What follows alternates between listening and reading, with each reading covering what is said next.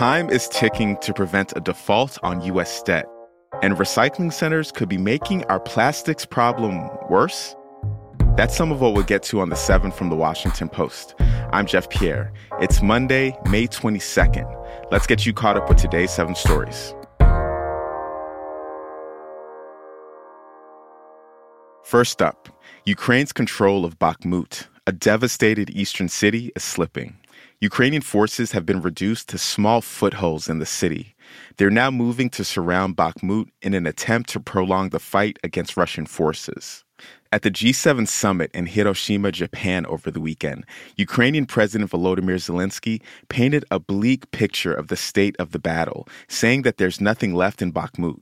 For today, Bakhmut is only in our hearts. There is nothing on this place. So, just ground and and a lot of dead Russians. The city has limited strategic importance, but has emerged as the war's bloodiest battlefield. Its full capture would be a rare win for the Russian side.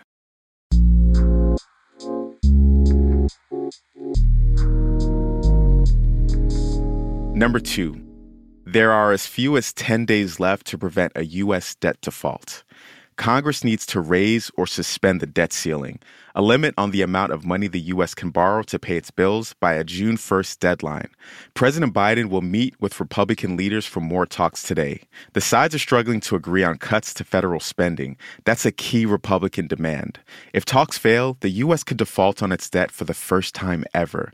This could potentially cause a recession. The deadlock is already causing anxiety for small businesses. Number three, Senator Tim Scott will officially enter the presidential race this morning. Tim Scott is a 57 year old South Carolina Republican. He's the party's only black senator. He has significant financial resources and some key endorsements. Scott is one of six Republicans to announce a 2024 run so far. Another high profile hopeful, Florida Governor Ron DeSantis, could join the field this week. Three Democrats, including President Biden, have also entered the race. You can see who else is running by clicking the link in our show notes. Number four, Nebraska passed restrictions on abortion and gender affirming care. The bill was passed Friday. It bans abortion at 12 weeks as well as gender reassignment surgery for transgender people under 19.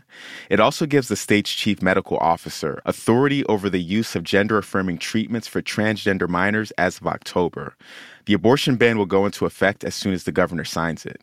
State Senator Machaela Cavanaugh, a Democrat from Omaha, condemned the law as unconstitutional and discriminatory. So I'm just going to say the unvarnished truth that this place is morally bankrupt, that you are playing political games with the lives of children and parents in this state to get something. It's gross. It's vile. Nebraska is the second Republican led state to pass a 12 week abortion ban.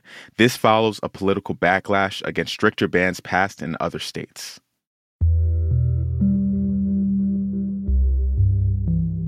Most Americans will probably have another hot summer. That's number five. One forecast says above average heat is expected across the West, the South, and the East Coast.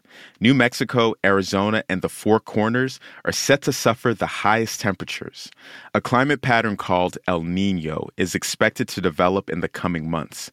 That could create a domino effect of extreme weather across the world.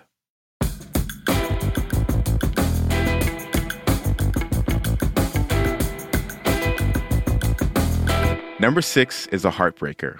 Recycling centers could be making our plastics problem worse. A recent study that focused on a recycling facility suggests that breaking down plastics can create microplastics that end up in water or the air. These polluting particles are everywhere, from the Antarctic to inside our bodies. This adds to growing concerns that recycling isn't as effective of a solution for the plastic problem as many think. But experts say that's not a reason to stop recycling. Number seven, Scientists worked out why mosquitoes bite some people but not others. The reason is that they're drawn to chemicals in body odor and breath. This is according to a new study. The experiment involved an open air arena in Zambia, piped with smells of half a dozen humans sleeping in nearby tents. This was effectively a huge parfumery for mosquitoes. The study also identified one person the insects found relatively unappetizing. That could help in the search for new ways to deter bites. You're all caught up for today. If you're looking for a new game to play, the Washington Post has a daily news quiz called On the Record. Monday through Thursday, you get a quote that's been in the news, and your challenge is to identify who said it. Over those four days, you're earning points. And then on Friday, there are 10 quotes and a big final bonus question. You can wager all your points and try to double your score. I'm kind of getting hooked on it. Tweet your scores using the hashtag post on the record, and we might give you a shout out on this show. I'm Jeff Pierre, and I'll meet you back here tomorrow.